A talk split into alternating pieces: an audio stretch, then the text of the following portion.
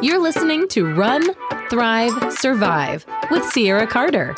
With Ciara Carter.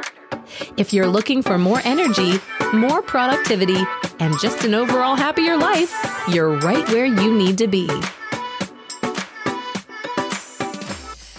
Hey guys, welcome to another Healthy Bite where we focus on our mind and our body in action so you can live the life that you want to deserve. Today we're going to be talking about clutch performance, which I think is a super interesting topic, especially if you just got done watching the Final Four with Kansas against University of North Carolina and also the golf tournament or the Masters golf tournament because you could see in both of those situations when it came down to the very, very end, the athletes just lost it. In the basketball game, there was high turnover. There was fouls left and right. They were missing every single shot they took, even easy layups. And in the golf tournament, the guy that was winning, oh my gosh, he missed the he missed putting the ball into the hole. I'm not very good golf for if you guys could tell, but he missed it at the very end three times. And he even threw up his hands to his face, like, oh my God, I can't believe I keep missing this. But he was far enough ahead where he had leeway, but at the same time, those were the final moments that counted. So he could just finish off the game, and they were just not working for him. So, what was missing with a lot of these athletes? probably the clutch performance state. So I found an article that really talked about what clutch performance is, and it also just had descriptions of what other athletes think it is. So I want this podcast to be able to help you identify when you need clutch performance and also what clutch performance may look like so you can be aware that you're in clutch performance and you're in the making it happen stage so you can get something done and you don't fall apart under a stressful situation. So according to this article, clutch performance is about above, above average performance in a competitive pressure situation during which the athletes are aware of the pressure. A lot of people describe it as the making it happen stage. Think about this too. It could also be in your job. Under what situations? Like, are you giving a presentation to your boss? Are you actually trying to make a really big business deal? Are you under pressure that you need this clutch performance state? It applies to everything. I just want to put that out there now. So, what in this article, a lot of athletes actually describe this as the complete and deliberate focus stage. Nothing else mattered around them. They also described it as the intense effort stage, there where they're you you most likely use the term digging deep. It's also the stage where their awareness was heightened and they felt like their self monitoring um, awareness was actually the most important part of the situation. What are you doing? What are your thoughts? Where are you going? How are you performing? Is what they really keyed in, honed in on.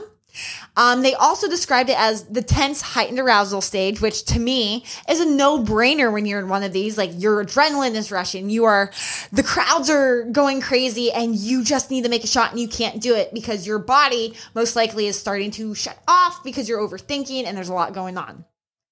They also said this is the stage where they will not let negative thoughts intrude their mind. And I'm going to tell you right now, there's a really awesome quote. It said, it's what you think expands. This is a prime example of it. You do not want negative thoughts in your mind running wild, expanding while you're trying to give that present presentation or while you're trying to perform in that that race. Whatever it is, you want positive thoughts.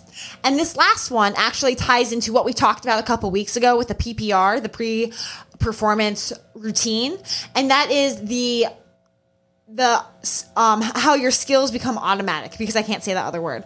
How your skills become automatic. And this is the sense that when your brain is not able to really be there. Like you're overthinking. It doesn't have to be that you're thinking about something else, but when you're overthinking, when you're in that heightened state of arousal, when you're in that heightened awareness, you're starting to overthink what you're doing. And we could see that when they're shooting the basketball. When he was trying to put the ball into the hole, they were overthinking it and somehow it wasn't working. So in this state, you really want to work on a routine and your body movements that you have down so when your mind isn't there, it does it automatically. Ladies and gentlemen, too, this also, also, also goes for giving a presentation.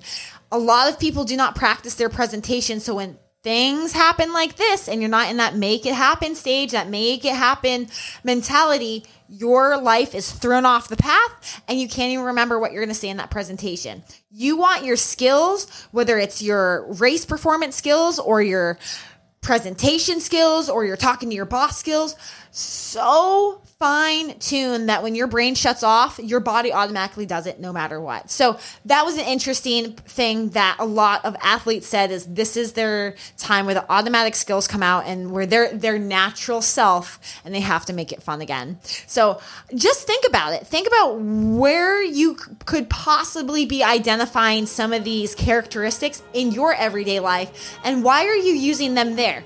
Why is it a stressful situation and how are you going about it? You are probably in clutch performance state. So, next week we're going to talk about flow state, which is very, very similar, but it's probably a step below. I just thought this would be fun to talk about this week because everything just happened and it was on everybody's mind. So, other than that, you guys, that's all I've got. So, I will see you here again next week on the podcast. And until then, run your life before life runs you. Bye, guys.